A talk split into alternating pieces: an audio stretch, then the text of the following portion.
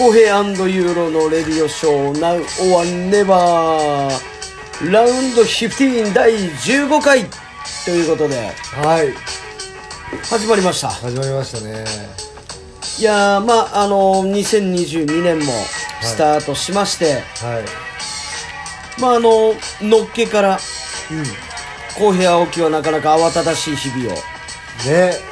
大変忙しゅうございましたね、年末年始とまあ、年末年始もバスケ三昧と。バスケ三昧やねやっぱ毎年。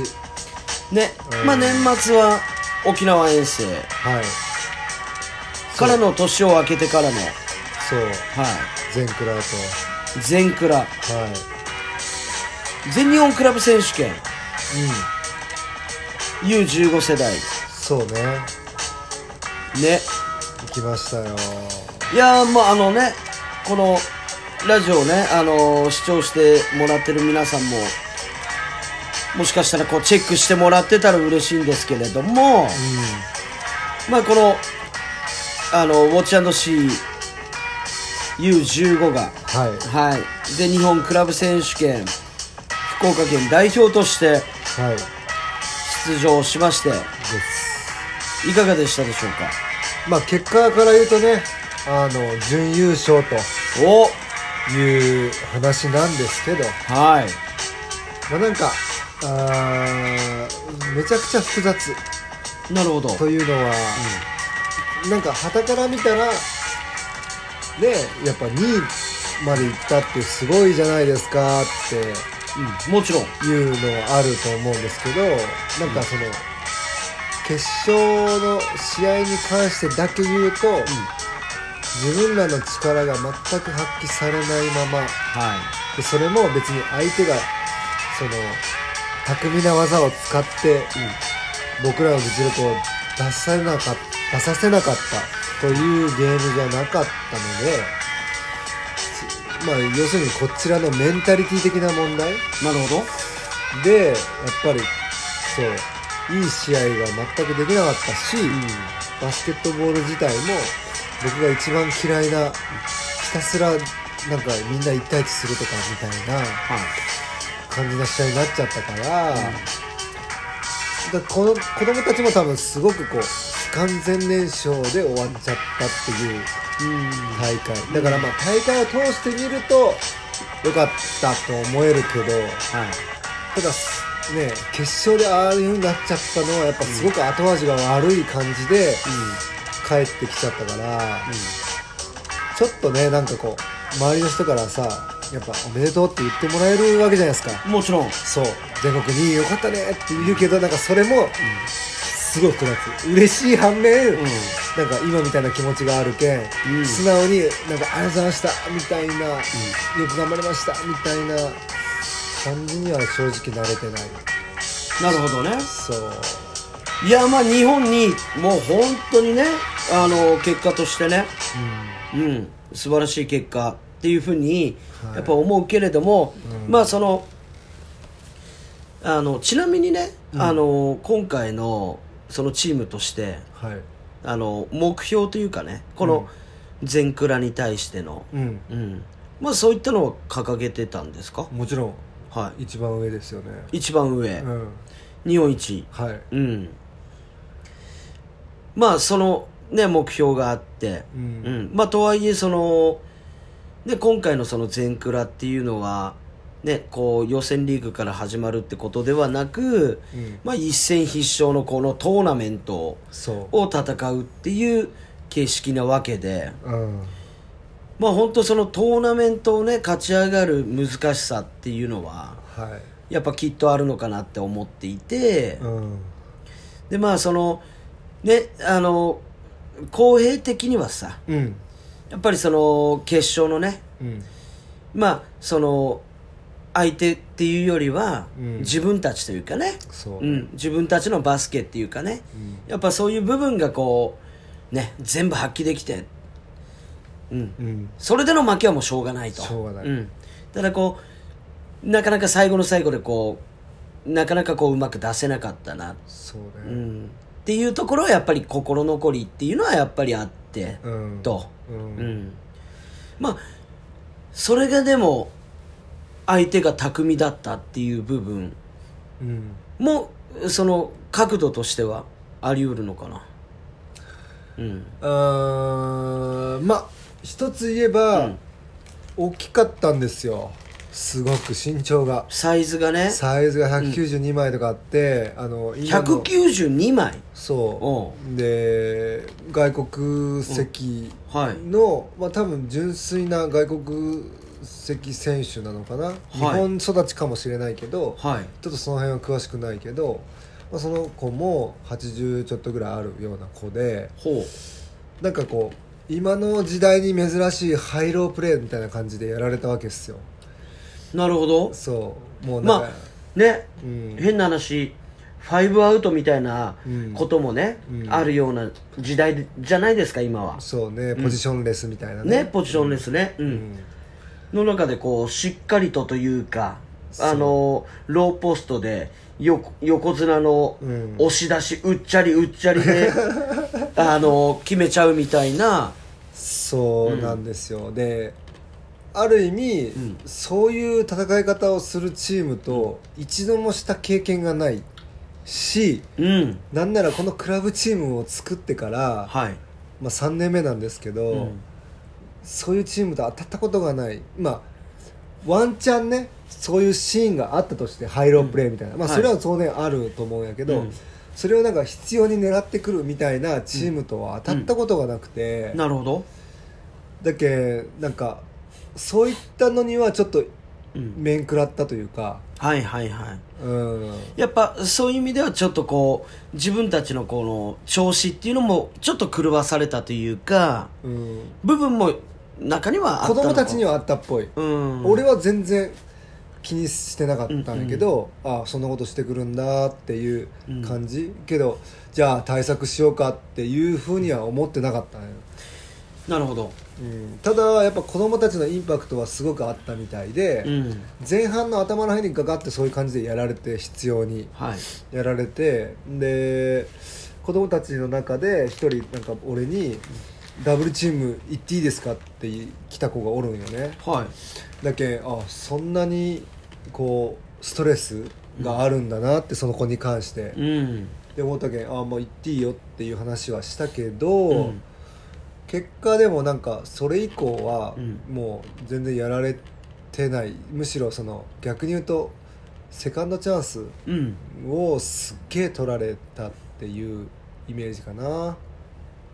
なるほど。そうなので、でそのまあセカンドチャンスっていうことでいくとさ、うん。やっぱそのしっかりねそのハイポストローポストっていうねそのあの役割というか、うん。あの仕事がしっかり、あのしっかりというかもう固定してね、うん。あの組まれていたチームと、うん。でやっぱそこにこの前半ののっけからねやられるシーンがあって、うん。うん、っていう中でいくとさ、ね、選手が、ね、ウォッチシーの選手がダブルチーム行っていいですかってこう聞いてくるぐらい、うん。やっぱその意識が、ね、そのいわゆる5番の選手うん。に行っていたと。そうね、うんってなった時にじゃあそのセカンドチャンスっていうその反応だけどシュート落ちました、相手チームのシュート落ちましたの。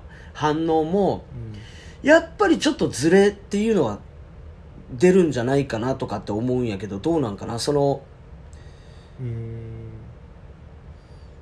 うん。いやだけどやっぱりその、ねうん。うんまあいわゆるじゃあ5番ポジションセンタープレーヤーに意識が行き過ぎてはいはい。1人ないしは2人行くってうん。ね、そのダブルチームしていいですかってね、うん。言ってくるぐらいうん。意識がいくと、そうね。ってなった時にう、ん。うん、そのセカンドチャンスシュート外れてセカンドチャンスのリバウンドとかって、やっぱどっかで遅れるというか。そうね。ただね、あのー桜木花道状態だったんですよなるほど。自ら通るみたいな感じでなるほど。上から取られまくるみたいなはい、シーンが結構あってうん、むしろもうそこまでペイントまで押し込まれてるのが問題だったなっていう。なるほあのど別に背中向けてプレーされたっていうシーンはもうそんなに多くなくてただあ。ドライブでもコース入ってるけど押し切られて、うん。ペイントまで入られて落とすけど自ら通る自ら通るみたいなあ。ことをやられたっていう。じゃあもうザ5番もうシャックのプレーではないってことね。違う違うそのそういうんじゃない。せあの背中でもうゴリゴリゴリゴリ押し込まれたってことではなく、うん。あなるほど。まあじゃあそれでいくとやっぱ脅威よね。なおさら。そうなんですよ、ただまあやりようはあったなっていうこととでも俺はよくその子供たちによく言うのは、そのね、例えば相手にエースがおると、はい。でエースについてるうちの選手がおると、うん。けどその選手に対してはいくら点取られてもお前がストレス感じることはないと。うん。チームでディフェンスをしているから、うん。そいつがいくら点取ろうとそれはチームの責任だから、お前一人がそれを抱え込むなと。うん。で実際のゲームとかでじゃあ例えば相手の大きい選手とかそうやって決めていく中では、もういくら決められても絶対ストレス抱えるなって、うん。絶対気にするなっていう話はするんよ。はい。とはいえねうん。やっぱり選手たるもの自分がついてるマークマンからすね何回もやられるっていうのはストレスになるだろうなっていうのは分かるけ、うん。まあ、今振り返ると反省点としては、マッチアップをいろいろ変えていけば、うん。良かったのかなっていう反省点はありつつも、うん。あのーもう一個ね俺がすごく問題だなって思ったことははい。とにかく打たされたんですよ外のシュート。めちゃくちゃ。なるほど。もう明らかに下がったわけうん。だけどもう誰がどこにボールを持ってもスリーポイントのラインよりもかなり下がってディフェンスされるけはい。いつでも打てますよ状態。なるほど。で俺は最初それされた時にまあ一人の選手がパコって最初決めたんよ、はうん、だけどうわっと思って、うん。俺あのアシスタントコーチのシューマに「やばいこれシューティングやね」って言いよったんよ、いうん。うん、もう全然苦労せんねってういう、ん。でもさやっぱ面白いもんでやっぱバスケットでこういうもんやなと思ったのは、うん。やっぱ打たされる経験がないわけよ、ううんちの選手たち、うん。まあ、練習でも当然ねそういうことせんやん、うん。上に行けばそんなのないけんさ基本的に、だけんさ逆に戸惑ったんやろうね。めちゃ打てるみたいな。はいはいそうするとさ決めりゃよかったと思うよ、うん。当然。でも、入らんくなってってでも打てるし打った方がいいし、うん。ね、俺はノーマークやったら思いっきり打てって言いようけんさ、っうん。ていうなんかそのさ打っても入らんかもしれんみたいな負のマインドがはかなり選手に蔓延してしまってあはいもう誰打っても入りませんみたいな状態になったんよ。ああじゃあやっぱこうチーム全体としてもその確率としてもめちゃくちゃ悪い。悪かった。めちゃくちゃ悪い。めちゃくちゃ悪い。で、うん。なんかもう困るよね、うん。シュートは攻めあぐねてない、うん。もういつでも打てます打てますと。ただひたすら入らない外を延々と打ち続けてもそれは点が入らんとはい。でディフェンスしたらインサイドでねペイント内ですごいやられて、ストレスを抱えると、うん。だんだんだんだんこう負のオーラというか、雰囲気が出てきて、うん。でもやっぱそういう時ってそのだんだんさやっぱ思いっきり打たなきゃいけないううちに行こうみたいな、うん。その前のめりなマインドになっていくわけやん。うん。けど入らんってなった時はやっぱりうん次を考えてほしいわけやん。うんうんシュートはいつでも打てるけんさ、うん。そういう状況って。そしたらなんかこうスクリーンかけるもしくはドライブして誰かに合わせるとか。うん。うんまあ一人でも1回の攻撃でパスをボールを触ってほしいなっていう話はして、うん。でドライブキックからのシュートだったら全然いいけど1回パス回してもう前空いとけ打つっていうのは一旦やめようぜってはい。もっと流れを作ろうと、うん。でないと単発のシュートではうちに流れ来ないからって話をしたんやけど、まあなんか、うん、結果シュート入られたわけよ。なるほどね。うん。いやなんか今のねその話をこう聞いとう中であのーある意味ねある意味ちょっと一昔前のバスケうん、うんんに聞こえるわけよ。そうね。あのーまあ言い方はねあれやけどうん。まあ例えば今この日本国内に限らずまあまあもっと言ったら海外、ねそのさもうセブンフッターがうん。スリーポイント打てますよっていう時代なわけやん。うん。要は。うんねそのそういう意味でいくともうポジションレスの時代みたいな、うん。うん。の中でさやっぱりそのねハイポストローポスト、うん。ガチガチにね、うん。その固めたプレーしかり、うん。うん。逆に今の時代の子になかなかないパターンと、うん。うん、であのそれプラスさ、うん。うん、もう外打たせておけみたいなさあの当時でいう確率論みたいな、うん。やっぱ外の方が確率低いけん、もう中でガシガシいってハーフコートあのオフェンスやってうん。みたいなさ、うん。あのちょっとねそのそのバスケでいくと、ちょっと一昔前のうん。でもそういうやり方ってあったと思うわけよ、そうね。うん、うん逆にそれ新しいみたいなだけどある意味うん。あの子供たちは面食らうというか。僕も面食らいました。面食らった。面食らった。これがさこ,、うん、これが本当にさ意識的やったらすごい狡猾よね。あのある意味。いやだけどね、うん。俺はなんかこの話になるんですけど、はいマンツーマンのような、まあ、ゾーンなわけですよ、うん。俺からしたら。はい。だけんいやもうゾーンしてくれみたいな話なんよ。うん。だけんもうアンダー15ゾーン OK にしてくれってマジで思っとって、うん。でなぜならよ高校ウィンターカップ見ました？見ました。ほとんどのチームゾーンや。うん。俺一番まあこれちょっといいあんま言えんかもしれんけど。まあまああの名前は好き嫌いがある。好き嫌いがある好けき嫌いあるね。あれなんやけど、うん。俺は高校とかのはい。決勝でうん。ゾーンディフェンス見るの昔から嫌いなんですよ。なるほど。マンツーマンでやってほしいと、うんうん。うん、であんまりゾーンディフェンス俺もう昔から好きじゃないっていうのもあるし、はい。頂点を決めるうん。なんか大会でよ決勝とかで、うん。ゾーンディフェンスするとさうん。もう基本的にしこたまスリーポイント打つやん。はい。延々と、うん。入ったもん勝ちみたいなさ状態になる。うん。それってなんかすごく面白くないんですよ、僕はね、はい。僕はね、うん。僕は。まねあのまあ僕らなんかのねこのラジオ聞いてもらった方っていうのはね、あのまあ割とねそのバスケっていうところをさ、うん。うんあのルールしかりしてくれねてる方がまあ多いと思うけど、うん。そうじゃない方に、まあ、あのちょっとこうニュアンス的にね伝えると、うん。まあ、ゾーンディフェンスっていうのはいわゆる、まあ、バスケットゴールに近い部分を、うん。での得点を、うん。あの極力あの守るとうん。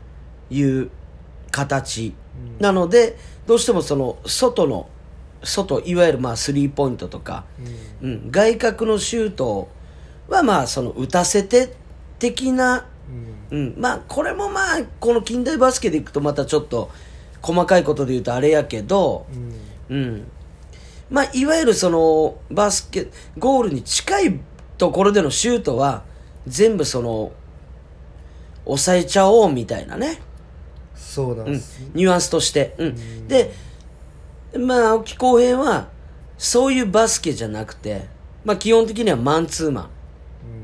うん。うん、一人に対しても一人がディフェンスをするっていう形。うん。まずね。だと思うんですよ、はい。なぜならば、はいはい。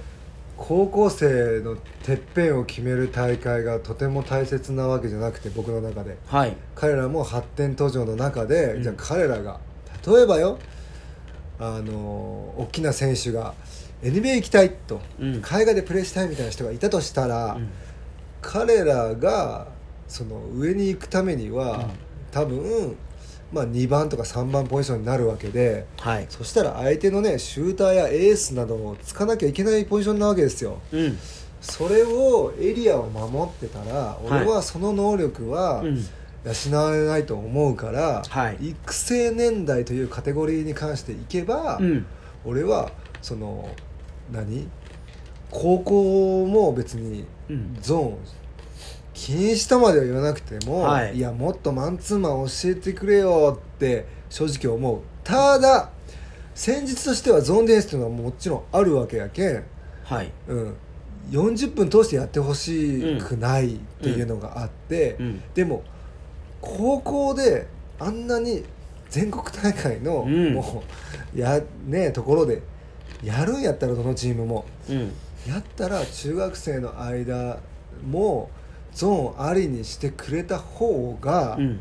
すごくこう分かりやすいし、あの前もこれ話題になったアンダー15のゾはい。ーン禁止問題のコミッショナー問題みたいなのあったじゃないですか、はいあの煩わしさがなくなるわけじゃないですか、うん。ゾーンありやけんよくねみたいな。うん。実際俺らも全国クラブ選手権行った時にゾーンプレスみたいなことされたんですよ。はい。でねいろいろなんか周りで「ああれゾーンや」みたいなこと言ってる人いたけど、うん。俺的には別にやってくれと。うん。別にいいやんバスケットやしっていう、もうバスケットやりたいわけですよはい。うん、だけどまあゾーンがね俺は見るのは嫌いやけどでもやるのは別に戦術としてある、うん。ただ育成年代の中でやり通すのはどうかなと。試合を通してね。試合を通して、うん。うんだけどなんかありとかなしとかってする部分と、うん。あと育成年代で本当に大切なことはい。っていうのはやっぱオフェンスでね今オフェンスにすごいみんなフォーカスしがちで、うん。オフェンスで一対一能力がどうとかクリエイティブな、ね、動きがどうとかっていう考え方の記事とかよく見るんですけど、はい。ディフェンスも大切じゃないですか。上に行くんだったらディフェンスできないとダメだから、うんまあもっと言えばあのまあじゃあ国内のトップリーグうん。あの B リーグっていうところでまあ特に日本人選手やうん。っぱりあの B1B2 っていうところでうん。ディフェンスの強度っていうのはうん。あのすごい分かりやすくぐらいにうん。僕は見えるような気がするんやけどどね。どうですかね？いやまディフェンスに限らずなところはあるとまあ思うんですけど、もちろんもちろん。ただあのそれこそあのバスケのプレー、うん。分かりやすいのはオフェンスじゃないですか。うん。ね。うん。わここずらしてわすげえやべえこれ決めたやべえ。うん。ある意味分かりやすい。うん。ディフェンスで分かりやすいぐらいうわんグッディうん。でやっぱ見えるのがやっぱ B1 の方がやっぱり多い気はする、ねうんそういうあのあの切り取るとして。そうね、まあなんかオフェンスの IQ とかってよく言われるけどディフェンスにもやっぱ IQ があるけんさ、うん。だけどなんかがむしゃらにやればいいっていう問題じゃないし、なんかこうゾーンディフェンスをしてうん。楽すりゃいいっていう問題でもないと思うんですよ、だからなんかこう育成年代としてうまくこうバランスをとって、はい。なんかこうねやってほしいなっていう思いがあるし俺はとにかくうん。あのー基本的にやっぱさ外国籍選手をマンツーマンで守れないからああいう風になってるのかわからないけどうん。やっぱもっとやっぱ外国籍選手の子たちにも留学生よね要するに。はい。しっかりとあのマンツーマンややらした方がいいんじゃないかなって、うん。ピックアンドロールとかもう下がりまくっとうやん。うん。あれ永遠にシュート打てますよみたいな状態になっとうけんさ、うん。なんかあれもまあなんかすすごいさあの言葉あれやけど極端な話うん。もうあのシュート勝負みたいなもうなんかあのそうね。シューまああの言い方はちょっとねあれやけど、ううん。ん、シュート練習何本決まるみたいなうん。ような状況にもあると、うん。そのぐらいそのあの離れてると。うん。要はそうね。ボールマンに対して、ううん。ん、っていうようなあのケースも、まあ、見られてしまうと。でうん。でそそれに関していくとさあのーすごいさこれ前にもちょっと話したかもしれんけどうんもうねそこまでいくともうシステムごとやと思うとよ。うんうん。やっぱり 一戦必勝のうん。日本のね？はいい。わゆるトーナメント、はいはい。前も言ったね。ね、ううん。んこれで勝ち切るためのうん。戦術っていうのもやっぱりあると思っていて、そうね、うん、でこれがねあのリーグ戦うんにおいてのうん。ってなると結果は思いっきり変わると思うし。そうね、うん。その中でやっぱりこの,、うん、あの一戦必勝どうしてもトーナメント形式うん。勝ち上がっていかないかんっていう中でのねその勝ち方っていうその采配っていうのもどうしても出ると思っちゃうね。うん。そら指導者からしたらうんもうね。この頑張る子供たちを一つでも勝たしてやりたい、うん。うん、の中で勝つためのっていう選択肢っていうのもうん。でもそれは今のレギュレーションの中であると思ったりね。そうね、うん、だけ例えば一概にね、うん、こういうディフェンスをしたいわけじゃないっていう方ももちろんおると思うじゃんね、うん、だから何を良しとするのかっていうのはすごい難しいなーって俺は感じて今の話を聞く聞いてても。まあね、まあでも俺はさ、まあ、うん。一応プロまでなって、うん。そういう経験をさせてもらってうん。今子供たちに教える中で、うん。やっぱ育成年代の子たちに対してねはい。やっぱ大切なことって何だろうかっていう答えがやっぱ俺の中にはあるわけじゃないですか、はい。そういった部分の話の流れしかやっぱり俺はやっぱりね、うんうん。答えが出せないから、はい。もちろんユーロが言うそのトーナメントのね、うん。勝ち方みたいなところの部分でいくと、まあ、そりゃそうやなと。で高校の先生たちはそういうことをずっと長年やられてきたわけで、うん勝つためにはっていうのはもちろん、まあ、そうなるわなとうん。思うんやけど、俺は多分違う角度からやっうん。ぱその世代の子たちを見とうけん、うん。どうしてもねそのシステムの問題があったとしても、うん。とはいえっていうなんか、うん。ところを持ったりあとはゾーンしてても1対1するじゃないですか。はい。うん、なんかなんかそこもゾーンアタックとかほぼないわけで、うん。なんかそういうのもさなんかこう「おーい!」みたいななんかちょっとこう思うところもあるわけですよ。はいはいはい。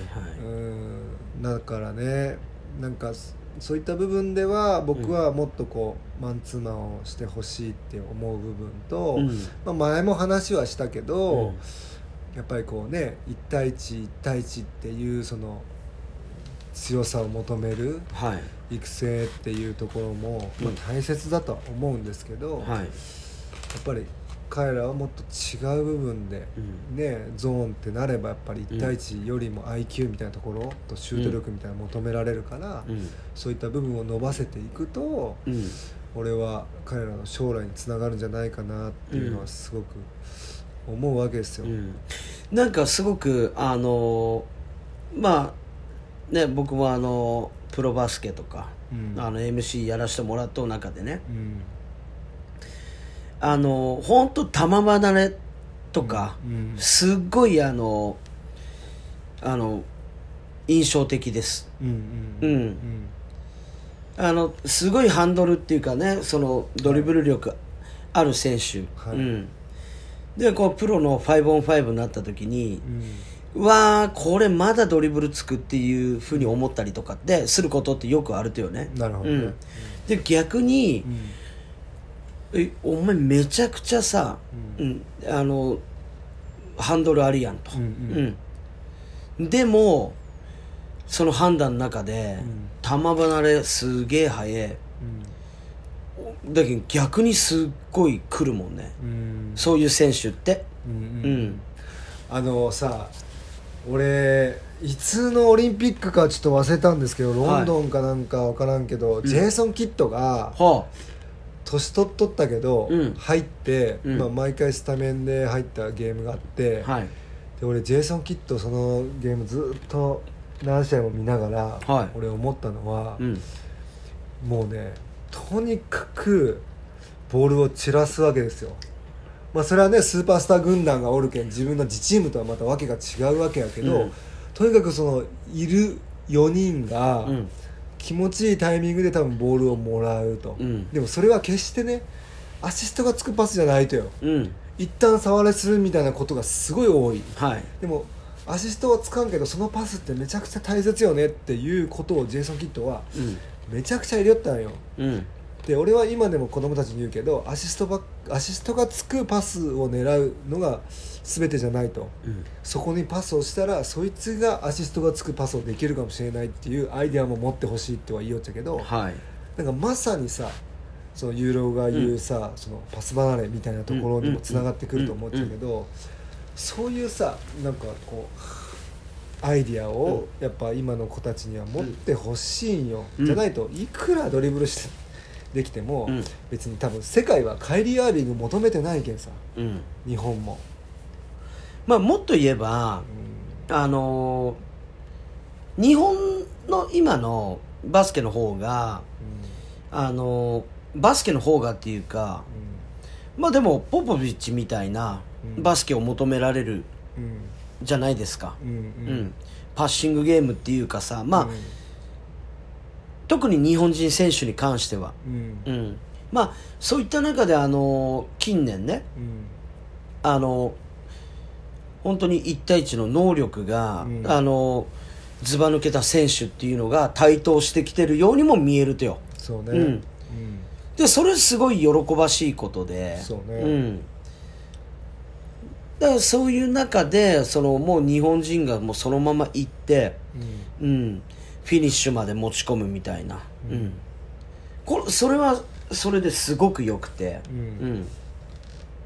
ただやっぱりそのまだまだ、うん、一人で、うん、5秒10秒持っとったらもうそれはもう本当オーバーじゃないですかっていう、ううんん、っていうのはやっぱりこう感じるし、うん。でまあ今あのあなた言ったさ、まあ、ジェイソンあジェイソン・キッドじゃない。ジェイソンんジェイソン・キッドか。キッドうん、キッドのねうん。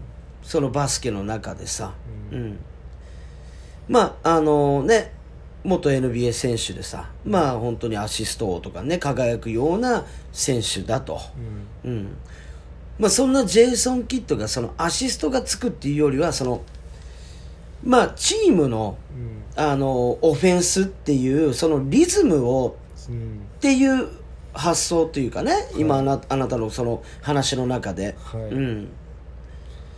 まあ本当にね NBA でいくとねやっぱみんなあのハイライト集をね、よく見ると思うけど、ううんん。その中でもキッドのパスやべえっていうのはもちろんさその当時からハイライトでも上がってくるんやけど、うん試合通しての彼のパスっていうのは、うん。みたいな考え方。そう。うん。いやしいや俺思うんやけどこれってなんか風潮として必ずあるけどさ、は日本はね、うん。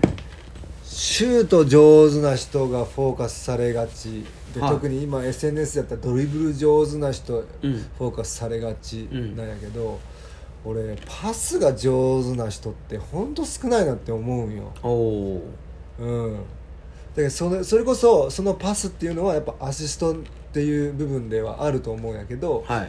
アシストがやっぱすごい上手な人ってかなり少なくてはで高校生で最近話題になったあの米津君あおおうん。米津君米津大学生やね。あもう大学生。今は大学生やけど。日大か。日大。東山。あそう東山の、うん彼とかは高校生の時とかもさ、はい。やっぱすごいアイディアを持ってうん。やるような、その選手やったわけやん。はい。なんかああいうさそのパッと見にあいつパスやべえよっていううん。選手ってかなり少なくない？今、確かに、うん。ちなみに米津君って確か長崎よね。長崎。出身。そうそうそうそう。ああいいね。米津君の長崎っていうのはちょっとねちょっとなんか見えてくるもんありますけどね。僕はね、うん。あの長崎ベルカさんに関してはね うわこれすげえと。うね。んやられたと。やられたと、うん。先日のウィンターカップでもねはい。はい。ウィンターカップね決勝戦うん。ねあの福大大堀 VS うん。帝京長岡か。うん。うん。あのーまあ試合もねさることながらなんですけどうんあそこにやっぱあのコートサイドにね広告が上がるわけなんですよ。電光掲示板のね。電光掲示板ね、ううん。んあそこにねあのまあ例えば日清とかね、はい。あのそういうあのスポンサー企業のね、はい。広告バナー入るんやけど、その中でね、まあ、B リーグ。まあ、もっと言えば B リーグっていうのは一応その細かく言えば B1B2 はい。なのでちょっとあれなんですけど、まあ、あのー B3 まで含めた中でね、うん。うん。唯一広告上げてたのが長崎ベルカ。おっと。いやここのねいやこうーん嗅覚というか。嗅のいや本当にうわマーケティングまで本当にすっごい意識持ってんな。なるほどね。すげえな思わされてます。まあね長崎ベルカ今ね B3 リーグを戦う中でまああの単独首位。圧倒的なね、うんあのはい。その次にこう千葉。はい。ね続いてるわけで。もうでも鹿児鹿児島レブナイズのね今年の躍進っていうのはねすごい楽しみなんですけど、まああのそういった中でね、うん、ベルカさんってすげえな、うん。まあベルカーさんのはい。スポンサーっていうかオーナーっていうのはジャパネットじゃないですか。ジャパネットさんですね。ジャパネットとか、はでいやなんか俺ちょっと今ふと思ったんですけど、うん。あの広告むちゃくちゃ高かったんじゃないと。だけど手出せなかったんじゃないと他のチーム。それも大いにあるよね。うん。うん。まあでもとはいえよ。まあまあ。ととはいえ。とはいえやけど、とはいえみたいな金額やったらどうする？まあ確かに。ワンチャンあるよねその可能性。まああの決勝戦に関しては地上波うん、も生中継はっていうのもあったけれどもい、うん。うん、まあでもそのきね広告の金額面っていうのはもちろんね、うん。僕らにこう知る由もないわけやけどう、ん。でもそれってみんな一緒なわけじゃないですか。条件はね。条件は、はい。うん、そこに出そうってする球団運営よ、クラブ運営。はい、うん。いや本気よね。いやこれはだけマもう見せつけられたわけよ。ジでうん、だあの本当ベルカさんでいくとねあの構想の中で、うん。うん。あの本当に長崎駅前近くのねその立地であのアリーナ。まあもっと言えばあのスタジアム、はい。うん、そしてこうホテルっていうようなこう複合施設をね、うん。今こう建設予定の中でいますと、うん。うん、これがだからベルカさんがそのままこうね連続で昇格していくとうん。はい。B1 になった時に出来上がります開幕戦みたいな。なるほどね。やっぱそういうね青写真があるわけで、はいはいはい。うん。ただやっぱりその中で、あのーねクラブハウスとかっていうのもすごい立派なクラブハウスをね。えね作られてたりとかうん。やっぱこう選手のモチベーションみたいな部分もそうだし、うん、あとはねそのインフラっていうかさ、うん、ここに来てね長崎福岡間の、ううん。ん新幹線通りますみたいな。やばいっすね。そういった部分もねだからもうあの本気よね。本気と思うよね、うん。あれは伝わるよね、伝わりますよね。ううん。ん、まあね分かりやすく言ったら昨年のねその B1 チャンピオンシップうん。ね戦ってたジェフ・ギブスがそうね。B3 長崎におるわけやけんね。おるもんね。ファイナルっすよ。半端ないよね、ね。ういやまあっていうかなんかやたら長崎褒めるよね。俺褒めとうよ。いやあのね。いやあんたライジングの MC ですよね一応。もちろん。うん。いやあのーこれはね、一バスケファンとしてね。うん、あのプロバスケファンでもあるし、うん。やっぱそういった中で本当にそのプロスポーツビジネスっていう、はい。うん、観点でうん、うん。あのー長崎さん素晴らしいなっていう確かにあのー他のさ新規参入チームの、ねつなんかそういうチームと照らし合わせたところでも、やっぱ歴然とさ、うん。差が出とうよね、本気度の。やっぱ過去いっぱいあったじゃないですか、はい。あのお金を持った企業がオーナーになって、うん。これからもう新規一点とか、まあ、新規チームでガーっていうのがあったとしても、やっぱなんかここまでの長崎までの、うん。やっぱこうね打ち出し方をしたチームっていうのは過去ないわけで、うん。それぐらいのインパクトは今与え続けとうよね。ある。うん。だけあのまあももちろんねあのユーロはもうライジングゼファ福岡 MC ですよ、はい。うん。うん。でももちろんその福岡ラブやし、はい。うん、ただこのプロバスケビジネスっていうところでね、うん置いて言うと、うん。やっぱりこう素晴らしい球団チームっていうのは、うん。うん。ある意味ロールモデルにもなってほしいと思うし、はい。そうなることでうん。この、ね、日本全体の、はい。うん、バスケっていうのがまた、盛り上がる、ね、一つ上一つ上。だからそれこそだって千葉ジェッツだってさそのね。ね BJ リーグの頃からの千葉ジェッツさんうん。からの今のこの変遷の中でうさあのーなんなら BJ から NBL に行くってねうん。あのその決断のさはい。時期だってあって、ううん。んとかさ。でそうね、でそこからまあ B リーグになって、ううん。んの中でねまあ本当今のさ島田さん、はい、うん、がね本当にその千葉ジェッツをねこう中身含めて変えていったっていうところはもちろんあるわけやけどだって千葉ジェッツのそのさうん。うん大躍進なんかっていうのはうん。それだってみんな学ぶべきやん、そうね。ね、いい部分っていうのは。うん間違いなく、それをあの今現在で地で言ってるというかこっから来そうだなと思うのが長崎ベルカさんって話で。そうね、うんいやなんか今千葉ジェッツの話なんやけどさ、はい。俺千葉ジェッツがね、新規参入しますって言った初年度に、初年度はい。初年度にね、はい。オファー来てたんですよ。マジで？GO ジェッツ？本当？オファー来てたんですよ。マジで？そう。羽田空港じゃなくて俺はもう成田にするぜみたいな話？そう。え？マジか。結構悩んだんですけどね、はい。あの時は、はい。あの本当にすごく、すごく悩んで、まあうん。ちょっと最終的には断ったんやけど、はい。うん、でもね。あそう。うん。あの当時はさ別にまだ BJ リーグがあって、はい。当時は NBL か JBL かちょっと忘れたけど、うん。やっぱ二分化されとったけんはい。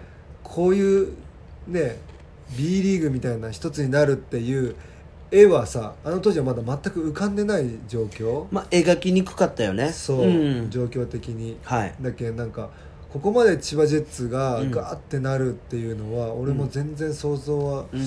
できないかったけどけどなんかちょっとこう心動かされうるん。チームでは最初あって、はでまあ断って。でも次の年かな、いうん。あの次の年かその年か。ちょっとその年かな、うんクリスがさ千葉ジェッツ1年おったの知ったの？行ったよね。クリス行ったよねジェッツ。クリス AKA ルシファーはルシファー。千葉ジェッツにいたんですよ。あれはあの時はもう俺うん。そうね俺エベッサやったな。だけん千葉ジェッツは2年目とかだったのかな、はいはちょっと忘れましたけど、いうん。うんそう。いたんですよそうよね。クリス、うん。いやジェッツおった。おった。クリス。うん。ね。え？アパ？うんそっか。うん。懐かしいな。今パッと思い出したわ。はあそっか。今だけすごいやん、千葉ジェッツの集客。すごいよ。うん。でもね最初の方は全然そうじゃなかったけんさ、うん。あのまあそのねあの島田さんがうん。こうジェッツでねううんん。こう変えていった部分っていうのはもうもうそれはもうものすごいものでうん。っていうのはさある中でまあいろんなこう部分があると思っちゃうけど、うん。やっぱその中でこう分業制っていうスタイル。うん。いわゆるその一人何役うんじゃなくて、はい。うん。まあ、もっと言えばそのどうしてもスポコン的な部分っていうのは当時あってうん。気合いや頑張るぜっつってうん。あのいわゆるクラブスタッフもうん。頑張る気合いっつってぶっちゃけねうん。残業とかっていうレベルじゃないんですよ。あそ夜通しうは作業頑張ろうみたいなでもこれチームのためやなみたいな。とかっていうのはあのその当時ね、いろんなクラブでも俺聞きよったし、うん。いあるよね。ね。でもそれが果たして効率がいいのかみたいな部分をあの本当にその細かい部分であの詰めていったのが島田さんのやり方やと思うし、はい。もっと言ったら本当に適材適所っていうか、うん。いわゆる分業制、はい。うん、当時は誰かがこれやってこれやってこれやってこれやってこれやってみたいなことって、よく聞く時代やったやろ？いや、うん。本当ねそれはね、当時からもやっぱ話題になりよったやん。その、うん。なんつうと熱量を逆手に取ってみたいな、はい、はい。そのお金渡さないとかさ、うんうん。いろんな仕事させるみたいなあとはそのなんつうとむちゃくちゃ熱い熱量がある、そのオーナーとかになると、うんうん。そのオーナーが好きな選手が入ってくるのはいいけど、全然チームになれないとか、うん。なんかこう人のなんかこうね熱量を逆手に取るようなことだけどもう完全にビジネスにはなってないよね、プロフェッショナルではない、うん、まあ、結構あんた今結構あの踏み込んだこと言ったね。ちょっとぶち込んだよね。オーナーが好きな選手とかっつって。ええまあまあでもねあるよね。の正直ねあの、まあ、これこれを時効というのか何というのかさておき、まあ、僕らの楽屋トークで言わしてもらうと、はい。正直あのそれが、あの間違ってないわけよね。い今言ってること。だからまあある意味うん。あのチームオーナーがクラブオーナーが、うん。とかね。好きな選手みたいなことって、うん。まあ、正直大いにあったと思う。とかもそうやし。いや青木浩平それでなんかね、そのそういうタイミングでね、はい。そういう人たちに嫌われることが多かったんですよ。おう。だけどシーズン途中にクビにされそうなことが何度かあって。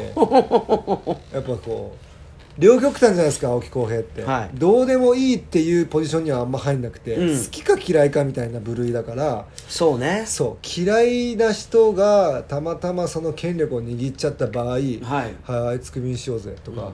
トレード出そうぜみたいなうん。話が浮上するわけですよ、うん。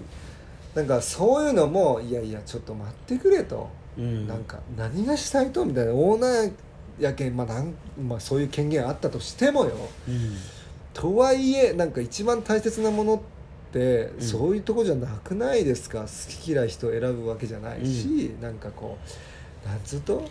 まあ知らんよ教え子が入るとかっていうのもいらないわけじゃないですか、もうプロの世界に、うん。うん。そういう世界じゃないと。アマチュア感覚を上に持ってこないでくれって思うわけですよ、うん。全然プロフェッショナルをうん。理解してもらえてない、うんその辺をやっぱりしっかりできたチームクラブは俺は成功していくと思うし、やっぱり本物のプロの世界を知っている人たちがいないクラブはやっぱりうん。選手はめちゃくちゃ苦労してる。うん。本当に。確かに。あのーもうまそれはまさにおっしゃる通りやと思うしただあのーもう一つのこう側面としてやっぱりまだまだそのバスケットボールっていうのがこの国内でメジャースポーツではないと。はい。その中でこうプロリーグまあそもそもねその BJ リーグが生まれたっていうさうん。その流れとしてさううん。んねこの国内でプロ化をしようしようって言ったけどなかなかなそれが実際にこうあの動かなかった時代っていうのもあって、うん。そこからね、まあ、河内コミッショナー。ある意味ねあのじゃあもう俺やるぞみたいなところからのみたいなそういうこうまあ、ん日本のバスケのそういうこうえ変遷の流れでね。うん。でじゃあいざもうほんとプロリーグをうん作る。ってなったとてうん。ねその時のじゃあ日本のバスケってこうメジャーとはまだ言い難い、うん。全然ね、はい。うん、の中ででもプロクラブを運営するためにみたいなところでね、うん。うん、ある意味その日本でのプロチームを作る黎明期にあなたはおったわけでその中でね、はい。うん、そうっすね。選手としての思いもちろんそのさ全くその通りやと思う。ただそこを運営していく中でみたいなさいろんなこうものがその時にあの交錯した時代でもあったよね。でもいまだにあるんじゃないですかそういうチーム。あるやろ。てか大半やろいやいや俺はその当時よりは全くないと思うよ。いやいやそう当時に比べたら減ったとはいえ、うん。とはいえようん。成功できないクラブをパッて見た時に、うん。なんかそういう部分は当てはまるんじゃないかなっていうのは思うし、うん。俺が東京アパッチ最後ね震災があった年に亡くなったけど、はい。あの時のオーナーが外資系の企業でうん。入ってくれた人たちが NBA を知った人とか、はい。NFL を知ってる人とかなんかまあそういうビジネスとしてはなんかすごくプロの人たちが入ってきたわけ。プラスね最高峰のリーグとか、うん。そういう環境にいた人たちがスタッフとして入ってきてて。演演出もなんかすごい海外の女性ばっかりこう組んでみたりとかそうねあの、そういうこうエンターテインメントの部分もそうなんですよ、お客様を楽しむ、うん。楽しませるという、うん。だからそれをねなんか、まあ、シーズン途中で終わっちゃったけど、うん。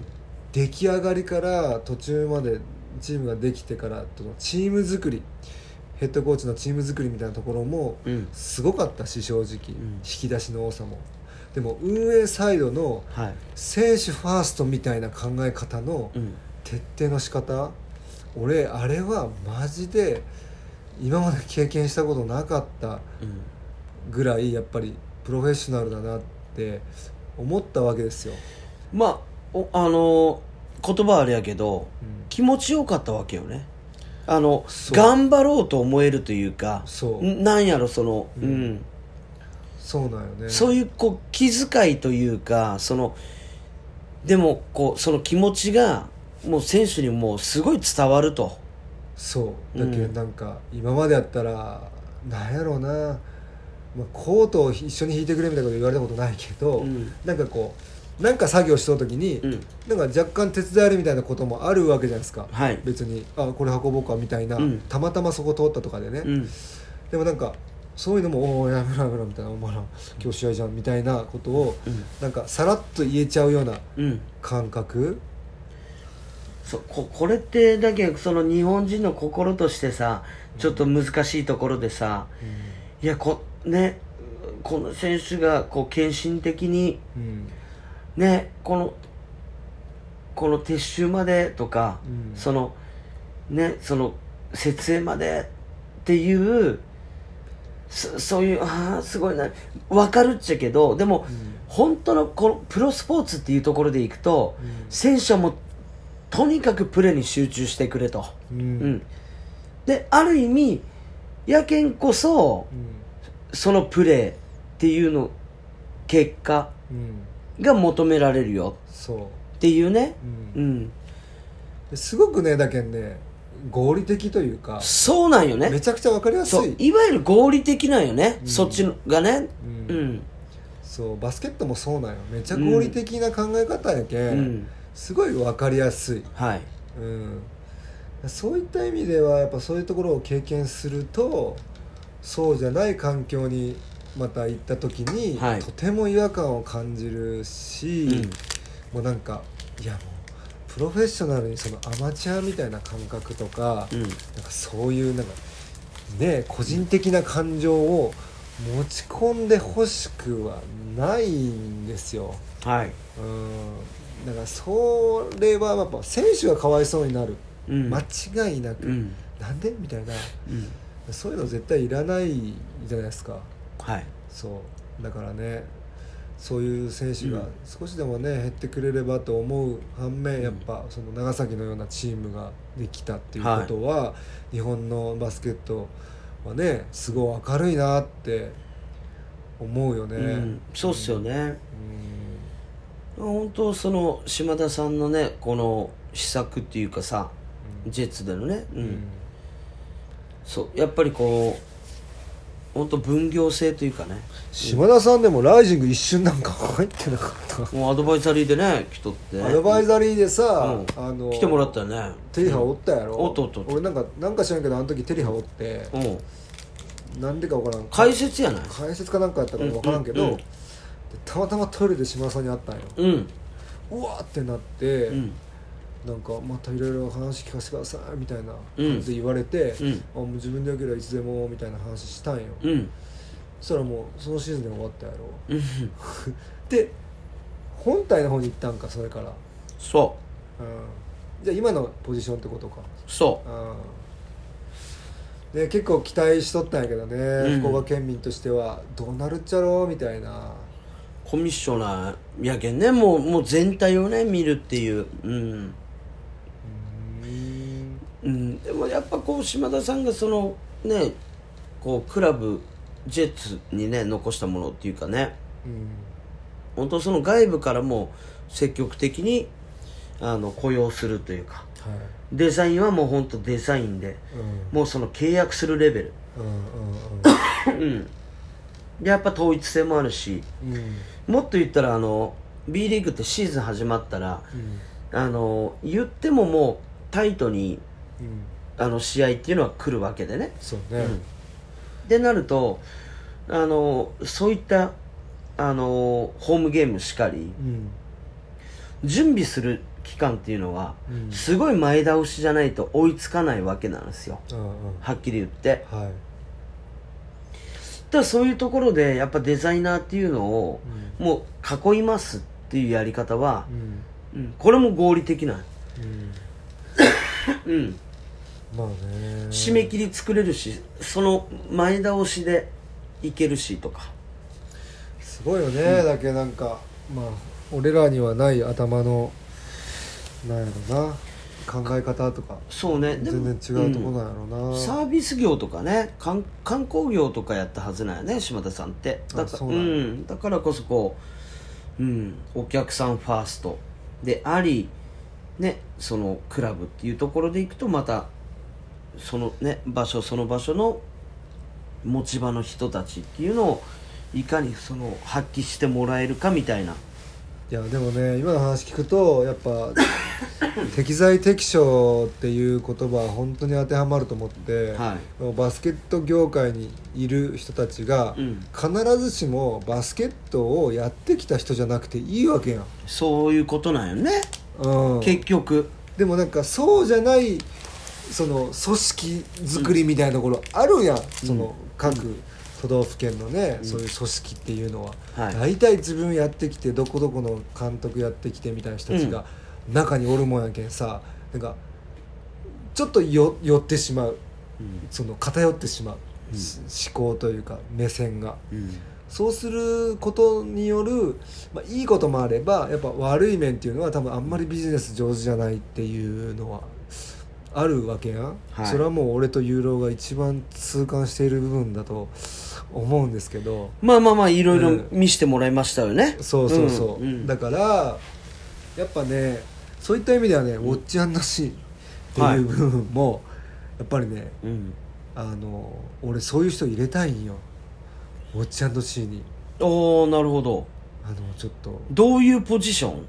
あのねもう俺が頭の中に描いている絵を具体的に行動こうしたらいいんじゃないですか、これはじゃあこのパターンだったらこうじゃないですかっていうのをうん。言ってくれる人？ああだけそのあのババスケのことっていうよりはあのいわゆるうん。コンサルティングやね、そうコンサルやね、ねそう,、そう。今ウォッチャンド C っていうそのバスケットのことに関してはもう大丈夫なんやけど、うんそうおっちゃんの C としてアカデミーもブランドもクラブチームも、うん。あといろいろなことをやっていく中で、うん。そうどうしたらうまくその回っていけるのか、はい。今回ってないわけじゃないけど、うん。もっとやりたいことがある中でうん。そう必ず人は入れないといけないんですよ。はい。ってなった時に一番最初に入れたいのは今そういう人なわけでそう。だけどね今本当にまあ本当俯瞰で見れる人よね。そうなんですよ。なるほど。へえ。バスケットばっかやってきた僕の頭はもうパンクしてるからもうね、うん。この前とかねいやマジギャグやったんよ。あのギャグなんやけどあのねその全クラ行った時にはい。あのシューマアシスタントコーチのシューマをはい。連れてって一緒に行ったわけですよ、はい。でまあ俺いろんなことがいっぱい重なっとったけどさもう、うん。ちょっとシューマにもいろんなことをお願いしてで保護者の方にもこうねいろいろお願いして、うん。これはちょっと連絡取り合ってくださいとか、うんうん。俺が全てやりよったんやけど絶対無理やと思って、うんうんうん。もうやってもらうようにしたんよ、はい。まあ、向こうもやりましょうかって言ってくれたけん、うん。もう甘えますと。で本当ねギャグやったんやけど、うん。名古屋駅着いてはい。で免疫はい。そう。であのバスが来ると貸し切りバスが、うん。うん、で俺どっちどっちの出口に来るとっていうおうあの話をねそのもう出る直前にほすあのホームのドアが開くと直前にみんながガーってもう 準備して出ますよって時にシューマに聞いたんよ。ううん。で俺の隣には保護者の人たちがおってはい。でシューマに「えちょっとどっちの出口行けばいいと?」って言ったら「あそれはまだ聞いてませんね」って言ったんよ。でででそれで俺はうん「シューマそういうとこよ」って言ったんよ。もうギャグよ、うん。一連の流れのギャグ。別にそんな気にしてないけど、うん。そういうとこよって言ったら、あの隣にいたね保護者の人たちが「いやいやいやいや」みたいな。おう「浩平さんが言っちゃダメでしょ」みたいな。俺もそういう何ズボラなところがあるわけですよ。その連絡が直前すぎるとか突っ込まれたわけ。突っ込まれたんよ俺。保護者に突っ込まいやいやいやいやみたいな。でいやあみたいな。その時に改めてあ俺はそういう見られ方しとんやなって思ったしいや間違いないてよ。間違いないしある時はねあのその、うん。体育館のさうん。とかなんかいろいろねその保護者が一旦建て替えてくれる時とかって昔あったんよ。はいはいはい。でその時にさ端数出るやん。うんうんうん何十円とか、うんうんうん。で俺はもう別になんか何十円って用意してなくて、うん。例えばじゃあ500何十円とかやったら、ん。もうあじゃあ600円っていう、うんお釣りいらないっすよっていう感じやったわけ、うんうん。でそれをねある人にねうん「ああいいっすよいいっすよお釣りいらないっすよ」って言ったら「うん。ダメダメそういうところよ」って言われたのよ。突っ込まれたわけですよ、はいはいはおあそうかと、うん。お金にもいうん。こんなにズボラなことがバレてんだなっていう保護者に、うん。よくねえなと思って、うん。でシューマとキム俺入っとんや今、うん。だけどもうお金のことは全て彼らに任せとんよ。もうタッチしませんみたいな僕。うん。うん。あキムとシューマンね。そまあでもね名古屋駅着いてどこに集合かっつって分からんと。うそう。うん。そうね。まあちょっと前までねうん久留米よりもっと南部にす住んどったけどね その、うん、ホームが何口がないっていうね。シューマはね。うん。いやいいいいそう。いいんですよ。だけどだけどもうし新宿に着くぐらいの感覚じゃないと。ね。新宿ってもう迷子になりよったろあんたも。迷子な最初はね。ね。うん。でもやっぱそのだけどさっきから何度も言うように、はい。適材適所だなっていうところ、はい。すごく思うけんもうマネージャーも欲しいし、うん。そういうコンサルできる人も欲しいし、うん。まあ、あとはそのねもちろんコーチは探したいんやけど、うん。コーチに関してはやっぱりさもうバスケット感があるけんそれぞれの。うん。似通った関東とか俺らの理念に納得できん人を呼んでもさ絶対にうまくいかんのは目に見えとうけん、はい。でそれを強制させるものでもないと思うけんさ、うん。もうそこはもうほんとじっくり探さないかんなって思うんやけど今本当に欲しいのはマネージャーとコンサルの人。うん。うん。なるほどね。本当にいたらうん。僕に DM ください。こうん。コンサルティング。そ青木浩平が言うことをね。うん。う。そまあ言うことっていうかやっぱそのどっちかっていうとさそのあなたやあのいあのビジョンっていうのがさ、うん。あるわけでね。そうね。ん、じゃあその中でその優先順位がじゃあどこからやるべきかみたいなはいとこってさ、難しいわけや、うん。むずい。そう。である意味アイディアとか、うん。こうなったらすげえ面白いんじゃないかっていうのは出てくるけど、うん。結局その優先順位どこから手つけるかみたいなことってでそういう部分じゃない？コンサルって、そうね。うんあの取捨あの選択じゃないけど。うん。うん、うん。まあこれ一旦置いといてと。そう。うん、分かるけど置いといて。今これから行こうと。そうね。で次ステップこうみたいなことがあのーある意味だけ俺らをこうもうロロジックでもさもう論理的にでもうん。あなるほどねみたいな、そう。うん、言いまかしてほしいと。大切よね、本当にバスケットのことに関してはね全然あれなんやけど、うん。やっぱそういう全体的な部分でいくと、ん。もう本当俺いっぱいいっぱいやなってもうすげえ感じるけんさ、いやまあでもねあのそこそこのさあのあ今あなたが言うその潔さはうん。うん。そその時点であのいいんじゃないって思われそうやけどねそう、うん、いわゆるコンサル業とかしと方がもし聞いてもらってるとしたら、なるほどね、うん、あそういうこと？あれ？こいつただただのクソ頑固やと思っとったっちゃけど あれ？意外と広く見れるとお前みたいな。いやもう俺ん。バスケット以外のことは本当人に任せたいと思っとうけん、ん。もうそれはもうなんかスケジュール管理とか、うん。なんちゃら手配とか、はい。なんかもういろいろお金のこともそうやし、ん。なんかもうそう俺にはさ無理って思っとうわけなんすよ、うんうんうん。だけどなんかね頼れる人が俺はもう全部お任せしてっていう、うん。だけど俺トレーニングに関してもそうやけんさはトレーニングのことで子供たちに足の使い方使い方とかさ、どうのこうのみたいな一切言わんとよ、うん。うん、でもそれってトレーナーの人に任せるべき話と思うけん、なるほどね。うん、その割り振りみたいなのはもう俺はっきりしとうけんさ、はいはいはうん、いいやなるほどね。いやでもあでもイメージってやっぱあるやん。先入観とかね。特に我々は。いイメージ先入観レッテルっていうのは もうもうベタベタは晴らされてもう呼吸できんぐらいね。皮膚呼吸もできんぐらい晴らされるタイプじゃないですか。そうね、うん、の中でねうんいやこれちょっと聞いてくれたらねあれ？マジで？公平青木みたいなところはあると思うしうん。かな、うん、でそれもだから出会いですよね、うん、いやまあ本当に出会い。うん。出会いと思います。ね。本当。いやーね今イメージね俺らイメージ悪すぎ問題あるもんねまあしゃあないよねでもね。まああなたはちょっとうん。そうでもないと思うけど、青木浩平結構やばいけんさ、いやいやいやいやいやいや俺もマイナーチェンジを繰り返してきとうけんねやっぱり。うん。俺もいやでもね俺はなんかそう曲げれないものはあるけんね確実に。うん。いやそう。ででもそれもやっぱりそのうんあの足跡というかねそういうこうフッテージやっぱ残してきたものあとはやっぱ立場っていうのももちろんあるしうん。あのそれはもちろんねあのありますよ。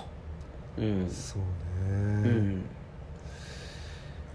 いやーでもなんかそうっすね、でもなんかねいや今年22年になって。そうなんすよ。そうなんかもう。え漢字書いたと？あ今年の。その話になる。は俺ああるんですよ。そうなんですよ。あの前回の多分放送で今年の漢字みたいな書き初めっていうのかな？っていうのをあの毎年やってますみたいな話の流れの今ユーロの発言なんですけど、いはい。今年はですね、はい。あのーつなぐほという漢字を選ばせてもらいました、なるほど。うん、でやっぱそのつなぐっていうさ、漢字は商売繁盛の繁ってことよね。そういうことですね、うんうん。なんかあれってさ、なんかこういろいろね意味合いがあって、うん。でなんかもちろんさ自分の思いをつなげたいっていう部分とかもあるし、うん。そのクラブチームがさちょうど大会前やったわけよ。はい。だけどさそういう思いもあると。だけど、うんうんうんうん。去年の先輩たちがとか、出れなかった大会に今年は出れて先輩たちの分まで頑張ろうっていうのをキャプテンの子が言ったりとかしたけんやっぱそういう思いもつないでって。で今年どういう結果になるか当時は分からんやったけどそれも含めてまた次の世代にうん。そういうのも蓄積していきたいと、で自分が引退してからここまでやってきたいろんな経験もやっぱり今年もしっかりといいものはつないでいきたいなと、まあ、人間関係にしてもそうですよね、うん。なんかそういうのがあってうん。僕は「つなぐ」っていう字を選びました、つなぐね。はい、なるほど。もう一個ねちょっと「つなぐ」ってちょっと調べてもらえる？うん。何？あのね。つなぐって多分商売繁盛の繁。はい。でまずつなぐ。うん。っていう意味合いと、うん。あとね俺これすげえいいなっていう、うん。あのーやつがあったんですよこの意味合いで。うん。漢字ねこれですね。いっぱい意味がある中で、はい。あこういう読みというかこういうあのーなんやろ。言い言い回しというかはのがあるんだなっていうのを、うん。僕はちょっと思ってやったんですけどえーっとですね。絆ですね。いお絆？うん、はい。なんかえって思わなかった。あつなぐの意味。そう。つなぐつながる捉えるつなれる連ねる。うん。うんかけるつるすかかる。絆ていう。綱紐。そう。えー、そこもなんかそのまあクラブチームのことの話ばっかりやけど、うん。まあ、大会前で結構うわーってなっとったけんさ俺も。はい。でそのチームとしてのみたいなところもあって、うん。絆ってなった時に、うん。ああもう全部の俺の思いってこの漢字一つでもう賄えるやんみたいな、っていうところでそう今年の漢字が決まったんですよ。なるほど。すごくよくない？いいね。なんかずるくない？この漢字確かに。うん。えそっちの意味も含むとっていうね。やろう、うんずるいんですよ。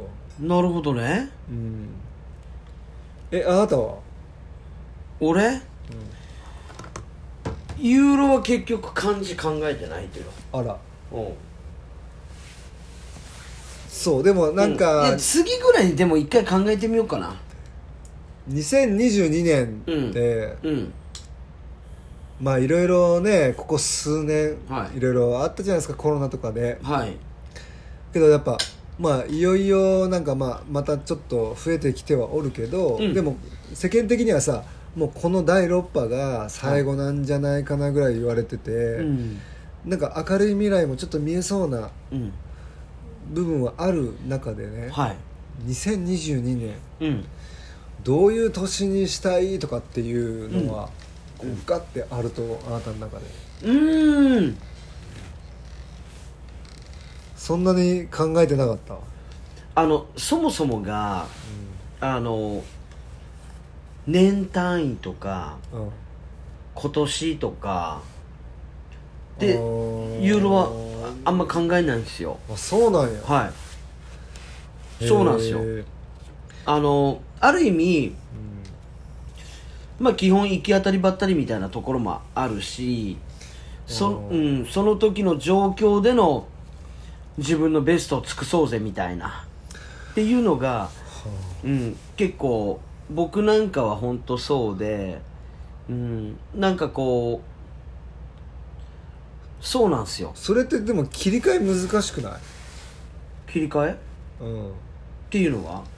なんかさ俺はさなんかそのシーズン的な考え方を持っとうけんさ、うんうんうん。うん、このシーズンこのシーズン、うん。このシーズンみたいなはい。で平たくその 1年としてはうん。っていう考えの中でうん。やっていくんやけど、うん。そうせんとなんかさ結構ずーっと同じテンションでいくことって結構難しいやん。うん。だけどなんかこう例えば何何月までに一つ区切りみたいなのがうん。あるとなんかこう気持ちの持っていきようとか仕事の整理とかも俺の中ではしやすくて。そいやそれがね多分ねある意味そういう一つの目標が何月とかっていうふうに常に置けないっていうのもあるのかもな。う仕事的に？うん。あはいはい、そう。なので本当その自分的にはうん。あのまあその年が終わりうんうん。と始まり。うん。うん、そこまでに、うん、自分のベストを尽くせたかどうかみたいな、ね、1年単位。じゃあそれの目標ってじゃあ毎年変わってないってことよねだけそうね。常に一緒ってことよね、うん。そう。それはそうっすね。だけまあある意味まあその自分のモットーみたいなことをその1年貫き通せたのかお前ぐらいの振り返りなのかもしれないですねっていうかあなた、はい。厄年一緒おあんたは？去年やもん。あ去年か。はあそっか。いだけど俺早生まれやけん。こっちがね。ああなたが、うん。だけど今年やろう？ん。う俺そういうの俺ねうん。厄年前回の厄年ってちょっはい。と何歳か分からんけど、若い時なんだけど、そう厄年って分かって俺まだ東京におったんよ、うん。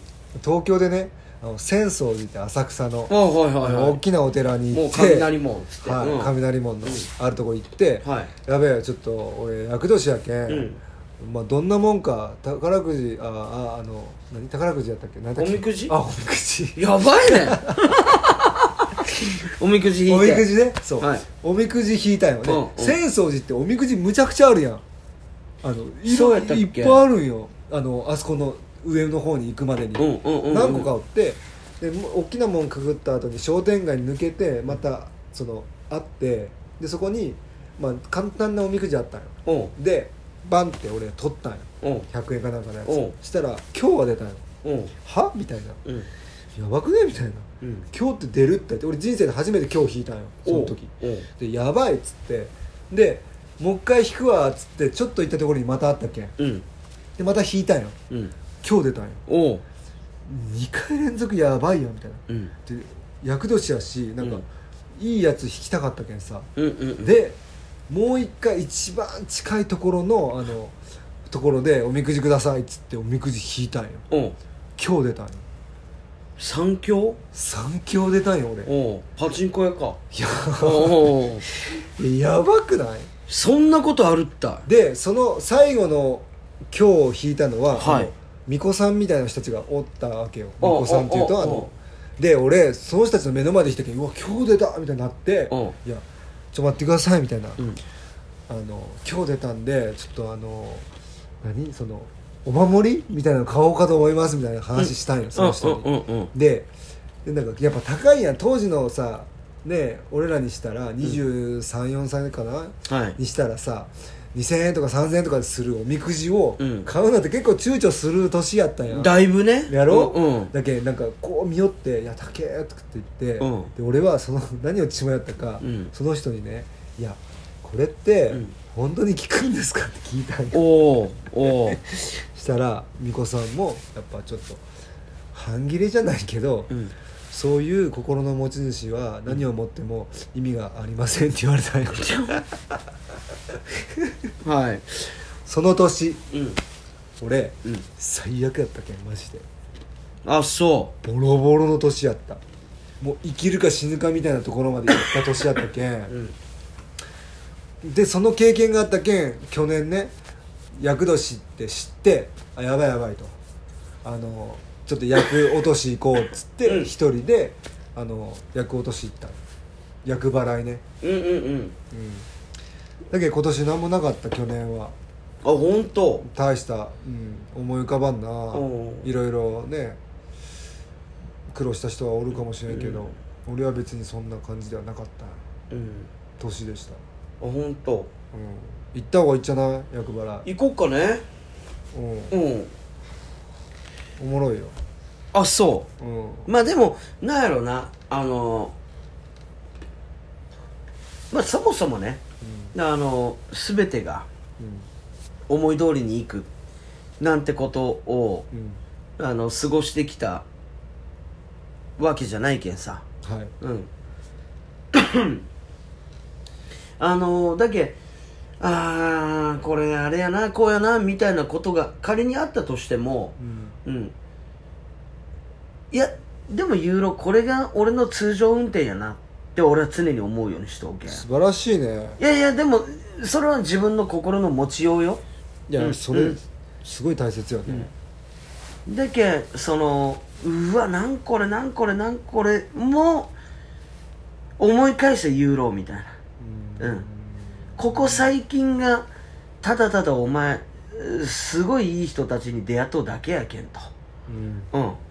そもそも思い返せよみたいなうんっていうふうにこう自分をこうの中で置き換えようとする考えがお俺のあのベースにあるっちゃうね。素晴らしいやん素晴らしいわけじゃなくてあのその自分の中のそのメンタリティーをうん。あの起伏を少なくしたいんやろうねまあでもどちらにしても素晴らしい考え方だと思うよ、本当？うん、なんかさ世の中の人、俺もさそうだと思うんやけど、うん。やっぱさその自分が思い通りにならんこととか、うん。その不幸に出会った時のさうん。対処方法ってめちゃくちゃ下手くそやん。なぜなら根本的になんか自分がこう思い通りになるとか幸せな状況、うん。まあ幸せな状況とは思ってないかもしれんけどうん。傍、から見たらさすごくね何不自由ない生活しとう状況を、はいはい。幸せと思えてない状況うん。におるけんさ、はい。だけど不幸があると「なんやこれ!」みたいになるんやけど、うん。でもなんか不幸っていうかそういうことが当たり前っていう考え方の人って今普通に飯食えとうことも幸せに感じるわけやん。うん。幸せを感じるなんかこうなんか幅広いストライクゾーンが。そうね。その人たちってうん。絶対幸せやん、うん。でもやっぱこう残念ながら人ってやっぱ慣れるあの動物でもあるわけじゃないですか。そうね。うん、の中であのいやハードだったなって思うじ時間からうん。時を経るとさうん。うん。それはそれでさあのまた慣れてくることもある中でだけある意味だけ言い聞かせでもあるわけよね。自分に対して、ね。うん、そうそうそう。うん。だけ何かあった時にうおーじゃなくてうん。まあそもそもそうよね俺。うん。思い出した俺みたいなうん。ぐらいにこう持っていくと自分のそのなんかこう精神的な部分も起伏があんまりないかなって思っちゃうね。うん。やっぱ上がったり下がったりってなる方がうん。やっぱりその自分自身も苦しいわけやん。そう。ね。ってなるとそれをどうこうあの真ん中あたりにうん。持っていけるかってするのはなんかもうある意味その自分術の一つみたいなところでさ、うん。うん、結局落ち込んで俺みたいなのが落ち込んだらお前もうもうどうするやお前みたいな。うんドロドロやなお前みたいな。うんそうなんすかね。でやっぱ思うしうん。そう。かといってなんかその無理してあ明るいみたいな雰囲気を作るっていうのもそれはあんた疲れるやんって話やけん。そうね。うん。だけんこうなるべくそのうん。平静を保てるレベルをうん。作れるようにこう置き換えるみたいな。うんうんことができたらなんかまあユーロみたいなやつはねそのバランスが組みやすいかなと思うけどね。なるほどね、うん。そう。てかさはあのー今日そもそものこの冒頭でねうん。ラジオの冒頭でね、いうんうん、U15 の話をしようっつって。あしよっとね。ううん。んでなんならあのー私はさはい。U15 うん。うん。あのこのいわゆるユースカテゴリはい。ーうん。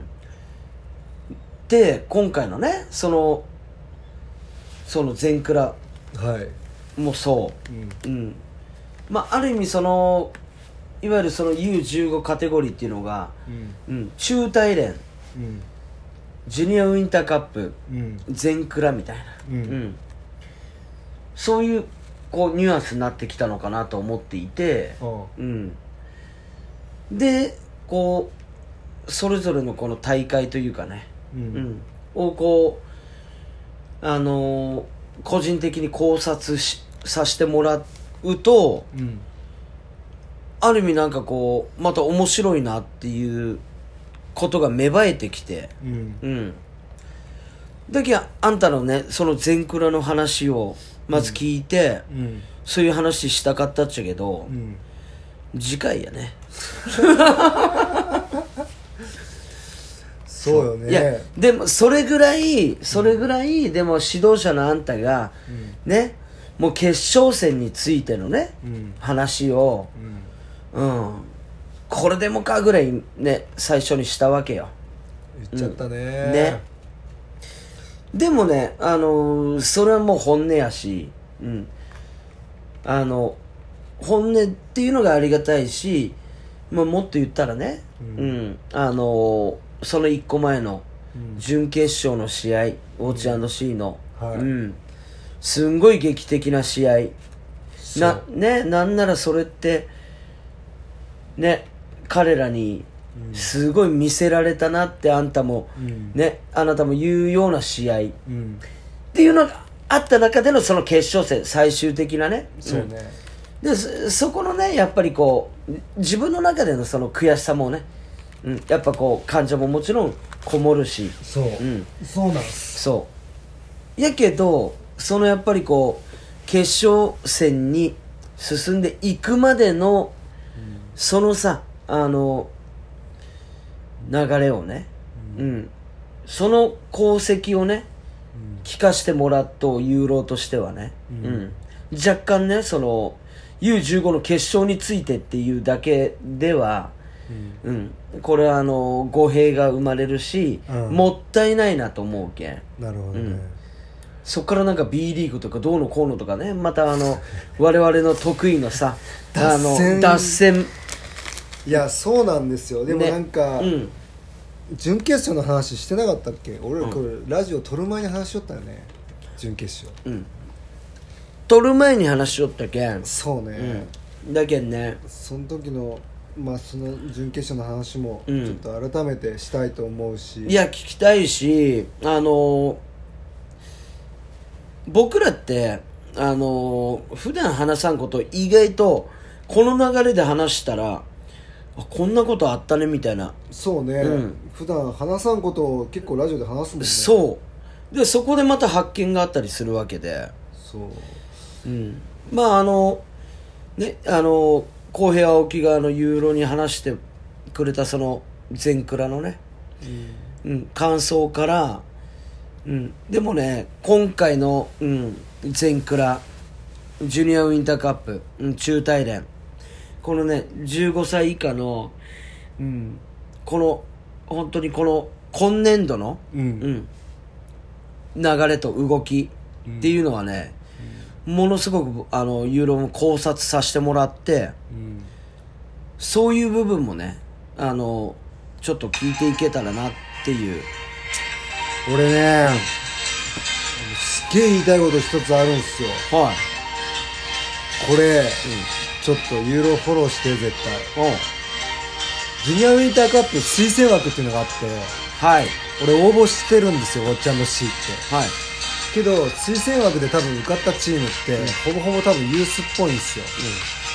B, ジあー B リーグのね。はい。でも B リーグのユースってまだあの強いチームとそうじゃないチームってもうはっきりしているわけじゃないですか。でも B リーグのユースえーっとその枠は何枠？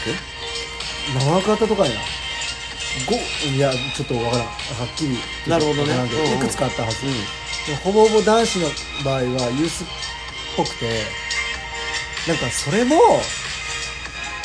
悔しいんですよ、なんなら絶対俺らの方が多分強かったチーム、俺らが勝つチームあったはずやけど、うん。まあ、もちろん他のね優勝した前回優勝したタンポポとか3位やったセンターサークルっていうのもめちゃくちゃいいチームやったし、はい。そういうチームが出た方が大会時代のレベルとしてはもっと上だったのかなって、でもそう。ああのねそれでいくとあの今回ジュニアウィンターカップで、あの印象的やったのはあの B リーグの U15 の、えっとクラブチームが全体の中で、えっと俺ちょっと数えたっちゃけど、ちょっと今度忘れで、うん、でもえっとね最低でも1415チームは出とったわけ。それそんなに？っていう話。こんなに出てきたっていうのがあのユーロの中では、あの想定外やったよの中で行くと、あの U15 年代の中でのいろんなあのルールっていうのが、そこには工作していく中で、うん。そういう部分をあの実はあの今回いろいろちょっとあの紐解きたかったなと思っとったわけよ。なるほどね。実は。うん。そうね。うん。だけどあのそういうこう傾向とねうん。うん。でそこからこうどう進んでいくのかみたいな、うん、そういう考察をねあのしたいなと思っていてうん。そうっすね、うん。ただまあ結果的にはね、まあ、そのあの先っちょの話で終わったっていう、うん、っていうことなんで まあそう、ね。だから次回。次回。次回はちょっとまはたこういった話ちゃん真面目な話をちょっとうん。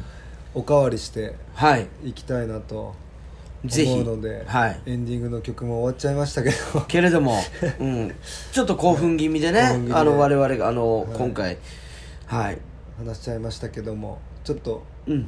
2週連続でちょっと真剣な話になるかもしれませんけど、はい。なんであの、皆さんあのうん。心を持ってね。構えてくださいよ、うん。はい、で今回はね、ちょっと土曜配信になっちゃってしましたけど、はい。あの来週からはうん。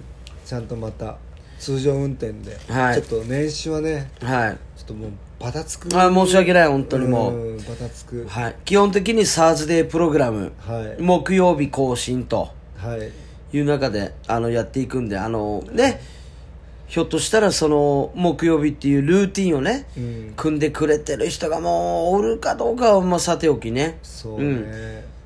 でいくとねあの申し訳ないんで。申し訳ないかはい。ちょっと。正月ボケのもう本当ね アラフォーってボケ長すぎるのもうんうん。2週間経っとけ、そうなんですよ、ね。申し訳ないです、うん。はい。なのでちょっと来週は、はい。来週も引き続き、はい、ご視聴願えたらなと木曜日でございますはい。はい。お願いします。ということで。コーヘイユーロのレディオショー、ナウオはネバーラウンド15。この辺で、えーお別れしたいと思います。はい。ありがとうございました。ありがとうございました